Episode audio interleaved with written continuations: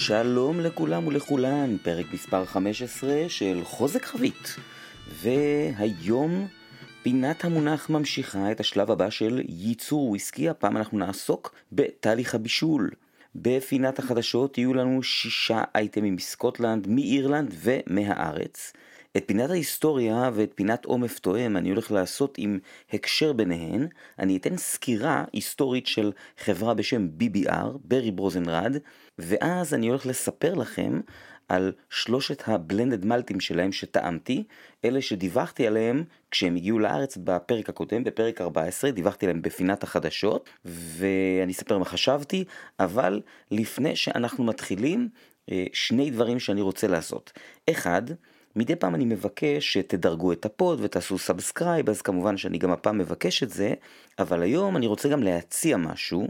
אני מציע לכם ולכן שתעשו לייק לעמוד של הפודקאסט בפייסבוק, חוזק חבית. קודם כל, כי הפעילויות השונות של הפודקאסט קורות שם, למשל, המאזין רייש שזכה בבקבוק של טליסקר נורף 57, או המאזין א' שזכה בבקבוק של טליסקר 10, הם השתתפו בפעילות שמתרחשת בעמוד, ודבר שני, אני גם מפרסם שם כל מיני דברים נוספים. אני אתן לכם דוגמה, אני יודע שלקח לי להקליט את הפרק הזה מלא מלא מלא זמן, זה אה, מעצבן וזה גם די צפוי.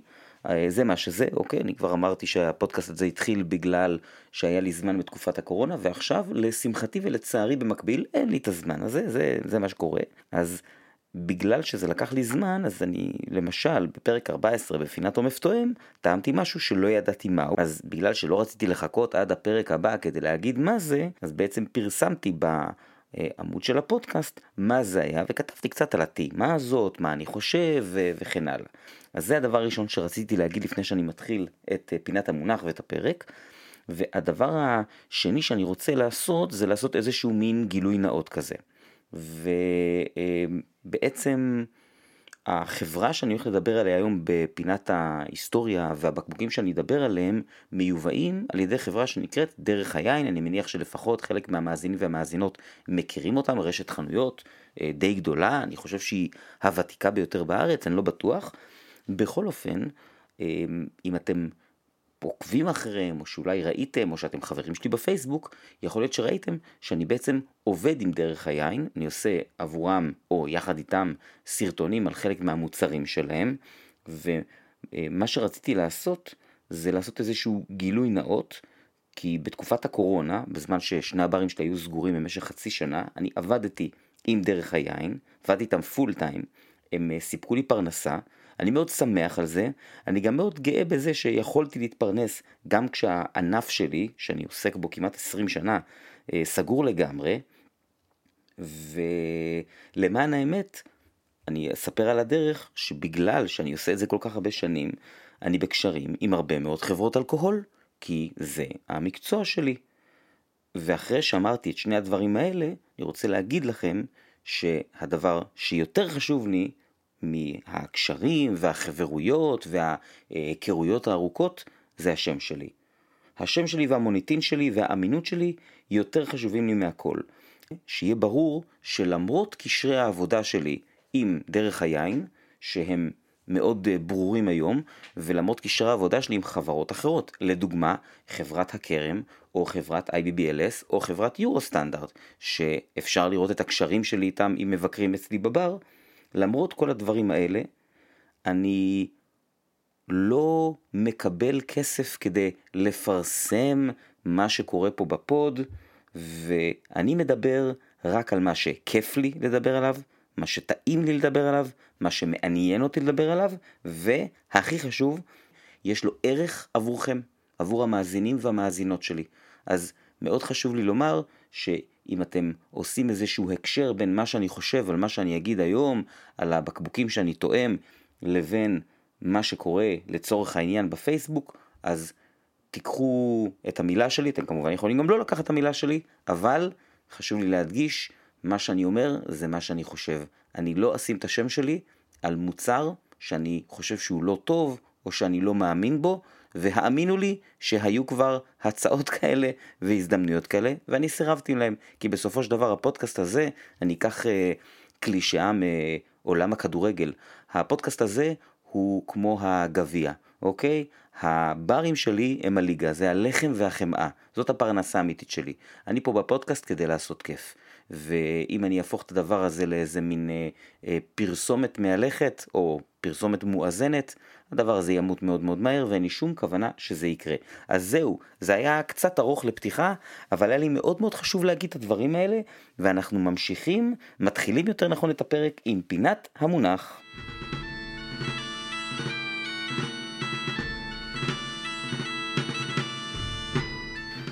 היום בפינת המונח אני ממשיך את תהליך הייצור של וויסקי, והפעם עם שלב הבישול.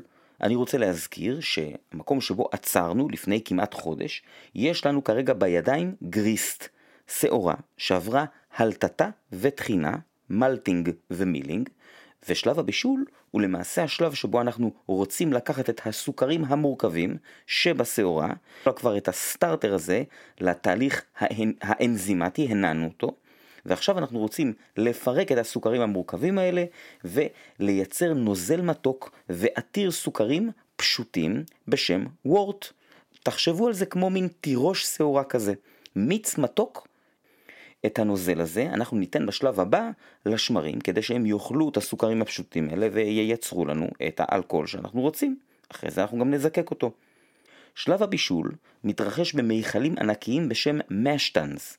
המשטנס היו בעבר עשויים מעץ, אבל בגלל התהליך שאני תכף אתאר לכם, שכולל עבודה בטמפרטורות מאוד גבוהות, הם היו נשחקים, וכיום משטנס עשויים ממתכת. למכלים מאוד מאוד גדולים, אה, אני, היה לי העונג לראות את הבישול מתרחש בגלנפידיך. יש לי אפילו סרטון שהבחור שעשה את הבישול פתח את הפתח כדי שנראה מה קורה בפנים, זה ממש סוער וגועש.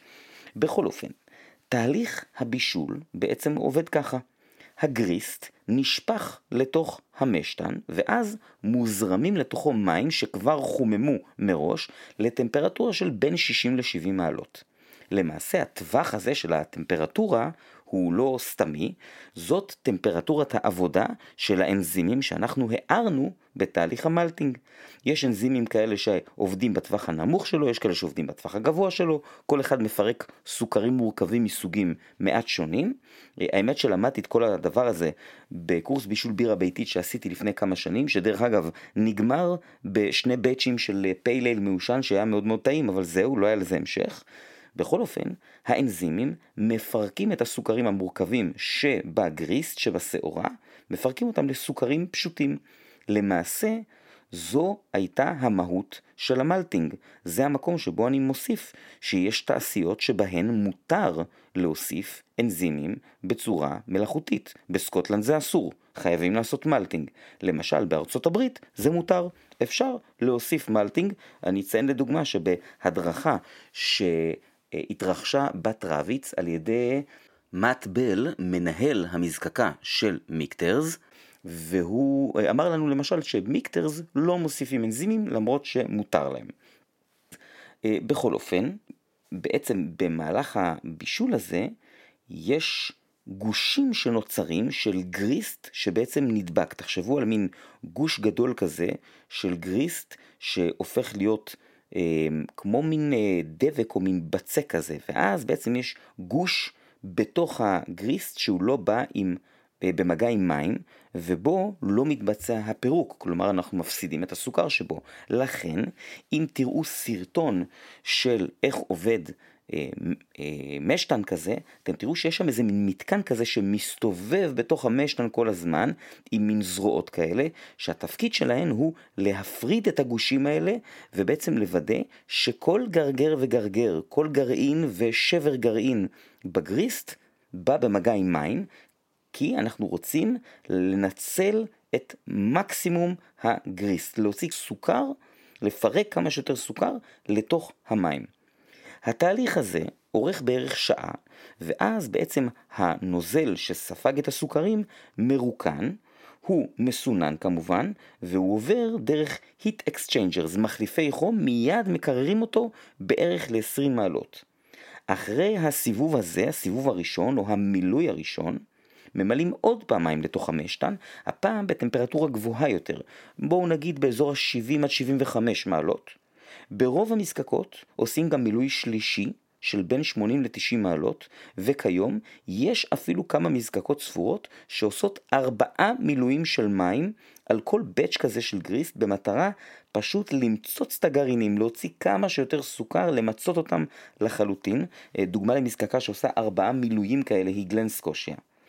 המים של הבישול האחרון, בין אם עושים שניים, שלושה או ארבעה, ברוב המקרים עושים שלושה, אז הבישול האחרון הזה שהוא גם מתבצע בטמפרטורה הכי גבוהה, באופן טבעי המים האלה שיוצאים ממנו, התוצר שלו, יש בהם הכי מעט סוכר, כי כבר סחטנו לגמרי את הגרעינים במילואים הקודמים. אז המים האלה, כמובן אחרי שמקררים אותם לפחות חלקית, הם המים שבהם השתמשו במילוי הראשון שהוא הביא בבישול הבא. זאת אומרת, יש פה מין מחזור כזה של המים, סוחטים את הגרעינים בסוף, והמים האלה הופכים להיות המים הראשונים בבישול הבא. אני מזכיר שוב פעם, התוצאה של הבישול היא נוזל מתוק, תירוש שעורה, נוזל עתיר בסוכרים פשוטים, שהשם שלו הוא וורט. אני שוב מזכיר גם שעדיין אין לנו פה אלכוהול, לא הייתה תסיסה, לא הבאנו שמרים למשחק. כרגיל, שתי הערות לסיום.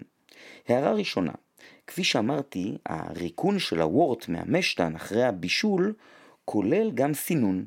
עכשיו, יש מזקקות שמסננות את הוורט מאוד, בסינון צפוף נקרא לזה ככה, ואז הוורט שלהן הוא צלול. ויש מזקקות שהסינון הוא פחות צפוף, ואז הוורט שלהן הוא וורט עכור, בעצם נשאר בו חומר אורגני מה, מהגריסט, אוקיי? קוראים לזה clear wort ו-cloudy wort, צלול ווורט מעונן. עכשיו החומר האורגני הזה שיכול להישאר בוורט גם יכול לבוא לידי ביטוי בתסיסה, מכיוון שבמהלך התסיסה יש לא רק שמרים שאוכלים סוכר, אלא יש שם גם כל מיני בקטריות אחרות שיכולות לאכול את החומר האורגני הזה ולייצר טעמים או ניחוחות או אופי לווש שהוא תוצר התסיסה, זה סוג של בירה. אני כמובן ארחיב יותר על הנושא הזה בפרק הבא שנעסוק בתסיסה, אבל אני כרגע אתן כמה דוגמאות למזקקות, למשל עם וורט צלול, דוגמאות בן רינס, קליינליש וקרגנמור, אה, דוגמאות נגיד למזקקות שיש להן וורט עכור הן בלרטול ואינצ'גוור, ודוגמה למזקקה שעושה גם וגם בהתאם לדרישות של החברה האם היא קולילה. מעניין לציין שמה שנשאר אחרי הבישול, כלומר הגריסט הרטוב הזה שמצצנו ממנו את כל הסוכרים, קוראים לו דרף. זה חומר שהוא עתיר בחלבונים ומינרלים, והוא משמש כמזון ברמה מאוד גבוהה, ממש מזון מעולה ובריא לבקר וצאן. עכשיו יש איזה עניין עם הייבוש או האידוי שלו, כי הוא מאוד מאוד כבד, הוא מלא בנוזלים, אבל זה פיקנטריה שלא ממש קשורה לוויסקי, החלטתי שאני לא מתעסק עם זה, מי שרוצה כמובן יכול לקרוא על זה, אבל אני כן מציין את זה, כי זו דוגמה ממש נחמדה לאיך מזקקות בעצם הן חלק מהמרחב שלהן, כלומר מזקקה קונה שעורה מהמרחב, יכול להיות שהיום כבר לא, כן, אבל אני מדבר ברמה הרעיונית שהמזקקה קונה שעורה מהשדות הסמוכים, ואחר כך מה שנשאר לה, היא יכולה לתת לחקלאים או לרועי צאן למשל, יש פה איזה מין מעגל סביבתי כזה. אז בכל אופן זו הייתה פינת המונח הדי קצרה על נושא הבישול, ובפרק הבא אנחנו נדבר על התסיסה, איך היא מתרחשת, מה התוצאה שלה, וכן הלאה, ואנחנו עכשיו נעבור לפינת החדשות.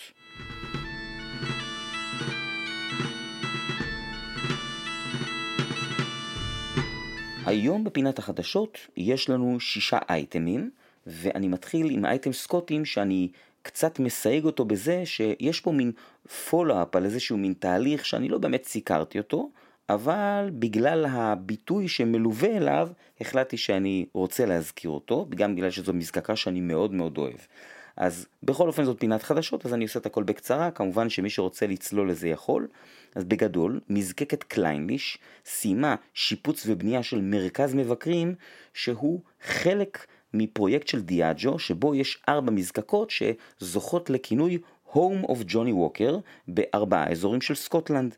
קליינליש היא ה Highland Home של ג'וני ווקר, היא באזור ההיילנד, גלן קינצ'י בלואולנד, קרדו בספייסייד, וקאלילה באיילה. מדובר בהשקעה כספית מאוד גדולה שמייצרת אטרקציות תיירותיות למבקרים במזקקות האלה וכמובן שמנצלים את העניין הזה גם כדי להוציא כל מיני ביטויים שונים של המזקקות האלה ואכן במקביל להודעה הזו על הסיום של השיפוץ והפתיחה של המרכז הזה שזה קראתי על זה קצת זה ממש נשמע כמו escape room מאוד גדול במזקקה וקליינליש היא כאמור מזקקה בהחלט לא קטנה אז הם מוציאים כרגע גם ביטוי של קליינליש בן 16 שנים ב-50.6 סדרה של 3,000 בקבוקים בלבד והמחיר 195 pound שזה כמובן הגזמה פראית בעיניי אבל לצערי הרב אני מניח שגם לצערכם זה תואם את השוק. המחירים של קליינליש עולים, אני חושב שהם עולים יותר מאשר רוב המזקקות האחרות בזמן האחרון ואני יכול להגיד לכם אחרי שהעברתי סדנה על קליינליש לפני כמה חודשים עם שמונה ביטויים, גם רשמיים וגם עצמאיים, במגוון של חביות, אני רק יכול לקנא במי שיכול להרשות לעצמו לשים את היד על בקבוק הזה, עוד לא טעמתי משהו מקליינליש שהיה לי לא טעים. אה, אני עובר לאייטם הבא, ופה אני גם מסייג את הידיעה הזאת פשוט כי אני לא מכיר את הסדרה, אבל זה נשמע לי כמו אייטם מגניב ש, שבא לי להביא, אה, פשוט סדרות זה לא הקטע שלי. אבל מי שמכיר את הסדרה זרה, קוראים לזה Outlander באנגליז, יצאתי קצת עילג עכשיו, לא נורא, אז uh, זרה או Outlander, מסתבר שהיא מצטלמת באיזושהי טירה, שבחיים האמיתיים uh, הטירה הזו uh, נקראת טירת מידהופ, היא נמצאת בלואולנד בסקוטלנד, אם אני זוכר נכון, והיא הולכת להפוך למשכנה של מזקקה חדשה. התוכניות כבר אושרו באמצע החודש הקודם, ב-13 לאפריל, אה, זה, זה ממש כבר נהיה ריטואל קבוע, אני כל פרק מביא לכם דיווח על עוד מזקקה חדשה, ובכל אופן יחד עם המזקקה הזאת יש שם איזה מין פרויקט של שיפוץ של הטירה, גם זה כמובן יהפוך לאטרקציה תיירותית. ולפחות מהתמונות זה נראה ממש ממש מעניין ויפה, והעבודות שם יתחילו ב-2022. אני עובר לאייטם מספר 3, מזקקת תמדו שמשיקה עוד single cask ואת הביטוי הרביעי שלה בסדרת דלביאלי. לראשונה המחיר שלו גם קצת עלה מאז שהם התחילו עם הסדרה הזאת. למי שלא מכיר או מכירה, אה, ה single cask ים של תמדו שלרוב עולים בין 250 ל-280 pound נחשבים למעולים שבביטויים ב sherry היום. אני טעמתי רק אחד מהכמה שיצאו, הוא היה פשוט מדהים. ודלביאלי סדרה עם תמחור הרבה יותר נוח, זאת בעצם סדרה שעכשיו יש בה ארבעה batch ים, ארבעה ביטויים בסדרה, גם הם ב sherry, כל כזה ביטוי כולל אלף בקבוקים, הם תמיד באחוז גבוה, הפעם למשל דלביאלי batch 4 הוא 61 אחוז, השלושה הראשונים עלו 90 pound, זה כבר עולה 95, אני יכול לספר לכם שהמחירים שלהם בשוק המשני מטפסים, batch אה, אחד כבר עובר את ה-300 pound במכירות פומביות. אז uh, אני לא חושב שהחבר'ה שם שולחים את הבקבוקים שלהם לארץ הקודש, אבל אתם מוזמנים לנסות. אני עובר לאייטם הבא, לאירלנד. מזקקת בושמילס, שיש לה לא מעט חובבים בארץ, משיקה שני ביטויים חדשים ב finish. האחד הוא ב finish rum, השני ב finish עץ אלון אמריקאי שעבר חריכה כפולה. הם שניהם צעירים, ללא ציון גיל, והם שניהם מגיעים ב-40% אלכוהול. אלה בהחלט ביטויים פשוטים, אבל חובבי המזקקה, אני מניח שאתם תהנו מהם. אני לא יודע אם הם יגיעו לארץ, אבל אה, בכל אופן, אם אתם רוצים להשיג אותם, המחיר שלהם בחו"ל אמור להיות סביב ה-25 pound. אני מהמר, כמובן שלא טעמתי אותם, הם רק הושקו, אבל היות ומדובר בוויסקי שלפחות מרכיב המאלט שבו מזוקק שלוש פעמים, יש סיכוי טוב שהחבית תתבטא בהם יפה. ונעבור לשני אייטמים מארץ הקודש. ואני מתחיל עם מזקקת גלן גייל, מזקקת הבת של ספרינגבנק, שמייצרת את הוויסקי קילקרן. הגיע משלוח נוסף של קילקרן לארץ, אה, הגיע ה-12 שנה שלהם, הבאץ' האחרון של השמונה חוזק חבית שהוא בשרי, פעם שנייה שיש באץ' כזה, נדמה לי שזה באץ' 5 אם אני זוכר נכון, ה-16 שנה שיצא לא מזמן שהוא כמו ה-12 שנה הוא ב-46% והמעושן הכבד שלהם ה- heavily peated batch מספר 3 לא הגיעה כמות גדולה ונראה שהם נחטפים מהמדפים אז מי שחובב אני ממליץ לכם למהר לרכוש. אתם יכולים למצוא אותם ברשת החנויות wine and more וגם בחנויות נוספות. האייטם הבא גם הוא מהארץ, וינטג' וויסקי, שהוא היבואן של Cadenhead's, Hart Brothers ו-Asta Morris, וגם הרום שלהם Rasta Morris, מנחית בארץ ממש בשבועיים הקרובים מבקבק עצמאי נוסף, שהוא המבקבק הגרמני היחסית חדש, שנקרא זנזיבר. לפי מה שאני יודע, יגיעו הרבה מאוד דברים טובים ומעניינים, אני נותן לכם כמה דוגמאות. בואומור בן 20 בחבית ריפיל שרי, כמובן שהכל סינגל קאסק כמובן, ספרינגבנק בן 18 בשרי, היילנד פארק בן 24 בברבן, ורק דיברנו על המזקקה הזו, קליינליש בן 24 בברבן. כמובן שאם אני אטע משהו מהם, אני אדווח לכם בפינת עומף תואם, וזו הייתה פינת החדשות שלנו. אנחנו נעבור לפינת ההיסטוריה.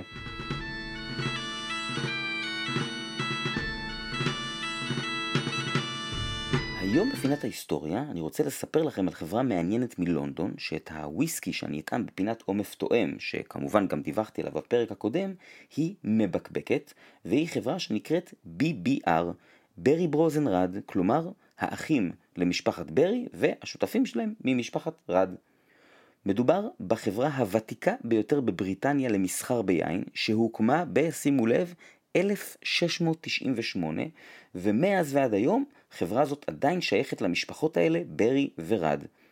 החברה ממוקמת מאז שנת הקמתה ועד היום ברחוב סיינט ג'יימס 3 בלונדון. דרך אגב, הג'ין של החברה הזו, שמייצרים אותו מ-2010 בהולנד אצל De Kuyper, אם אני כבר אומר את זה, אז כל מי שאוהב תמונות של דודי זיקוק, תיכנסו לאתר של De Kuyper ותראו את התמונה של הדודי זיקוק האלה, דודים בני יותר ממאה שנה שהם מוקפים במין מבנה לבנים כזה, תמונה מאוד מאוד יפה. אז uh, בכל אופן הג'ין הזה של Berry Bros קוראים לו Number 3 על שם הכתובת הזאת, סיינט ג'יימס 3. בגדול ברי ברוז הייתה חברה מאוד נבונה ומלאת תושייה נקרא לזה ככה, הם בעצם זיהו הזדמנויות ב... רחבי האימפריה הבריטית והתאימו את עצמם למציאות המשתנה בעולם היין העולמי. למשל, הם גם רכשו כרמים בצרפת, והם גם למשל ניצלו אה, איזושהי תקופה שהיו הטבות מס ביבוא של יין מדרום אפריקה שתעשיית היין בה הייתה בתחילת דרכה. בקיצור, הבנתם, הם עשו הרבה כסף מיין וכל הכבוד להם.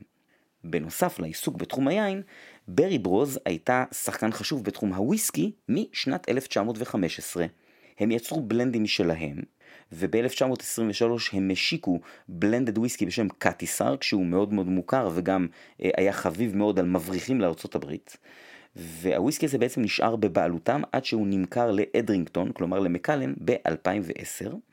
Berry Bros הייתה גם ש... סוג של שותפה במזקקת Glenrothes מאז 1987, ולמעשה היא הייתה הבעלים של המותג Glenrothes, אבל לא של המזקקה, כלומר, המזקקה הייתה של Edrington, שאז אם אני זוכר נכון עוד נקראה Highland Distillers, אז הנוזל שיוצר ב-Glenrothes והלך ל-blendים של Highland אה, Distillers או של Edrington, היה שלהם, אבל הבקבוקים של ה-single malt של Glenrothes היו אך ורק של Berry Bros עד שנת 2017, אז Edrington קנו את השם או את המותג, ובעצם אה, זה עבר להיות בבעלותם.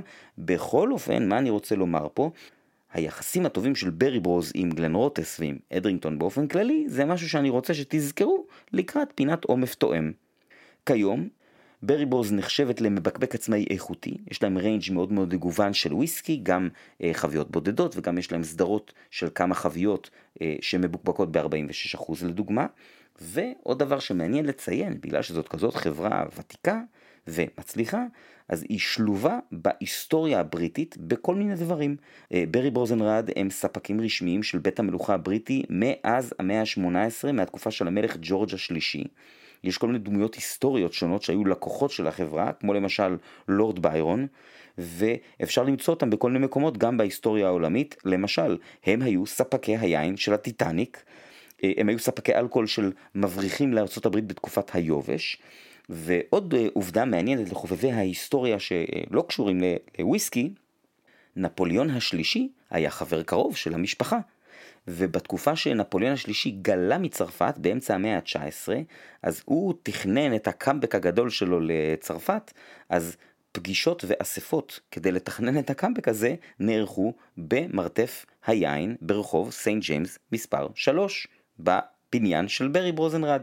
אוקיי? אז זו הייתה פינת ההיסטוריה על Berry Bros & Rudd, ואני אעבור לפינת עומר טועם.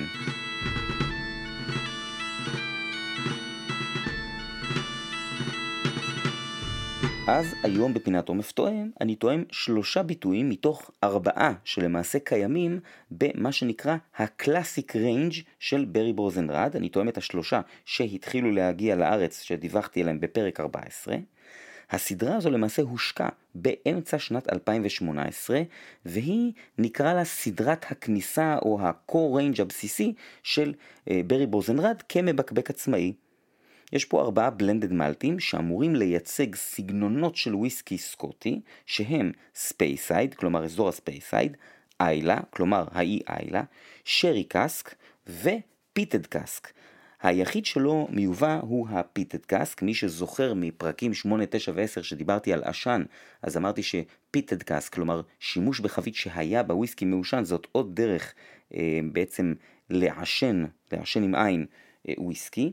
והאמת שעצם הייצור של ה-peated cask בתור חלק מה-core range זאת בחירה מאוד מעניינת בעיניי, היא בהחלט לא שגרתית, כי זה לא סגנון וויסקי שהוא מאוד מאוד נפוץ, כלומר אני לא מכיר המון ביטויים של peated cask, כן, מה שעולה לי לראש תוך כדי שאני מדבר זה Glenfiddich Caoran Reserve שכבר לא מיוצר, בעיניי היה Fiddich אחד מהטעימים שהיו, אה, Balvenie 17 peated cask, יש כמה ארדמורים שהם בחביות ex Islay, לפעמים אפילו ממש כותבים עליהם ex Laphroaig, וכמובן אפשר לציין את Milk & Honey Elements שגם עושים peated cask, גם אה, בחירה מעניינת כמו של Berry Bros. ודרך אגב אני גם רוצה לציין שהתופעה הזאת של range בסיסי של blended maltים אנחנו רואים אצל עוד מבקבקים עצמאיים למשל סדרת הרג'ונל של Douglas Laing או שני blended maltים של Hunter Laing שאחד נקרא Islay אה, Journey והשני הוא מההיילנד אוקיי? אז בעצם זה אומר שמבחינתי התעודת זהות שלהם היא די דומה הם שלושתם blended maltים, מי שלא זוכר מה זה מוזמן לחזור לאחד הפרקים הראשונים, לדעתי פרק מספר 2, אני מזכיר ש-blended malt הוא בזיקוק דודי ורק משעורה, כלומר מה שאיבדנו בין ה single ל blended זה רק את המקום האחד, והם uh, כולם ללא ציון גיל, הם בצבע טבעי וללא chill filtration, שלושתם 44.2% אלכוהול, המחיר שלהם הוא 200 שקלים בדרך היין כמובן, ולחברי המועדון שלהם יש הנחה, ואז הוא עולה, אם אני זוכר נכון, 170 שקלים. אני אתחיל עם הספייסייד. מזיגה ראשונה, באף הוא פירותי בקטע מאוד רענן ופרשי. יש פה הרבה תפוחים ואגסים ממש ממש רעננים כאלה, לא בשלים. יש משהו דבשי אבל קליל, תחשבו על נגיד דבש, אבל דבש בהיר, לא דבש כהה כזה, והוא מעט מעט מבוסם, ויש לו ממש תחושה קריספית, כאילו הוא מתפצח באף, הוא לא הגלגל, זה משהו שקצת קשה להסביר, אני מניח שאם תריחו אותו מול וויסקי הגלגל, אתם תבינו על מה אני מדבר. בכל אופן, בפה הוא מתוק יותר מאשר באף, אבל הגיל הצעיר שלו ניכר, הוא קצת מחוספס ומתובל, ויש באפטר מרירות שהיא הייתה טיפה לא נעימה. זה הרגיש לי כאילו האף הוא מין נקודת איזון מוצלחת כזאת, ובפה הוויסקי כאילו נמצא משני הצדדים בצורה קצת פחות מאוזנת. אחרי 20 דקות האף טיפה מבשיל, כאילו התפוחים והדבש הבהיר הזה מתאחדים לתפוח מתוק וקצת יותר בשל, אולי אפילו טיפה אפוי. עדיין יש שם רעננות כזאת, אבל קצת פחות. הבושם קצת דח, ובפה הוא מתאזן, הוא נרגע, הוא קצת מתקתק יותר, והמרירות שהייתה באפטר נעלמה. אני בטוח שיש איזושהי נקודה בין המזיגה הראשונה לבין אחרי 20 דקות, שבה הוא המוצלח ביותר, הוא מתבטא בה בצורה הטובה ביותר. ובואו נגיד שאם אני הייתי יכול הייתי משלב את האף של המזיגה הראשונה עם הפה של אחרי 20 דקות, אבל יש שם איזושהי sweet spot שצריך למצוא אותה. שורה תחתונה, אחלה ספייסייד. עשוי טוב, הוא בהחלט מייצג את האזור בהיבט הקלאסי של הספייסייד, שזה מה שהוא אמור לעשות, וזה מרגיש כאילו יש פה תזקיק מאוד מאוד טוב, שלא הסתירו אותו עם החביות, נתנו לתזקיק להתבטא. אני חושב שב-200 שקלים הוא תמורה טובה למחיר, ב-170 שקלים לחברי מועדון שלהם הוא תמורה ממש טובה למחיר. כל מי שאוהב למשל גלן ליבט 12, אז זה ממתק במיוחד בשבילכם. אני עובר הלאה לשרי קאסק. קודם כל, אני חייב לציין, הצבע שלו פשוט מהמם, אתם יודעים שאני לרוב לא אה, מוקסם אה, מצבעים, אני אפילו די חושד, אבל פה, וואלה, הם ממש ממש פגעו, ממש נהניתי מהצבע שלו. מזיגה ראשונה. באף חביות השרי מיד ניכרות, מיד מרגישים את זה, יש שם איזה מין אה, כובד כזה שהוא קצת מהחבית וקצת מרגיש כאילו הוויסקי הוא יותר אלכוהולי ממשהו. האף סגור. השרי מרגיש יבש, אבל לא לחלוטין, יש שם גם מין טיפה מתיקות כזאת, והוא, בואו נגיד, מהוויסקים בשרי הוא יותר מאלה שהם לכיוון הפירות יבשים ושוקולד מריר. בטעימה הראשונה הוא טעים, הגוף סמיך משציפיתי, בטח ממשהו שהוא 44.2% אלכוהול, אני חושב שהייתי מנחש שהוא באזור ה-46, ויש כאן יותר טעמים מאשר באף, כלומר האף היה מאוד מאוד סגור, ובפה יש קצת פחות פירות, יש יותר דברים מהמנעד השוקולדי למשל, קקאו, קרמל, אבל הוא יבש ויש פה מעט מאוד מתיקות, פחות ממה שחשבתי שיהיה בהערכה הראשונה. האפטר מאוד מתון, אבל הוא לא קצר, הוא יבש והוא טיפה טיפה מריר בקטע נעים, בקטע דג'סטיפי כזה. אחרי 20 דקות האף התעדן ונפתח, הוא קיבל ניחוחות יותר קלים, יש כאן פתאום צימוקים בשוקולד חלב כזה, זה משהו מהעולם של גלן רוטס 12 או תמדו 12 למשל, ובפה אחרי 20 דקות הוא כבר ממש ממש נפתח. המרקם שלו נהיה ממש ממש כיפי, יש בו משהו שהוא קצת מחוספס בקטע טוב, מתובל כזה, והטעם של שוקולד חלב מתגבר ככל שעובר הזמן. החספוס אחרי חצי שעה כבר ממש ממש נעלם, הוא כבר ממש נהיה אה, עדין, והאפטר שלו מוצלח, יבש ומעט מתובל, אבל לטעמי קצר מדי. שורה תחתונה, זה אחלה וויסקי כשלעצמו, ואם אני משקלל גיל ומחיר, אני חושב שהוא תמורה אדירה למחיר, במיוחד ככניסה לעולם השרי. הוא מייצג את הסגנון שהוא אמור לייצג בצורה טובה מאוד, ואני חושב שאין היום הרבה וויסקי בשרי בשוק הישראלי, בטח לא בטווח המחיר הזה.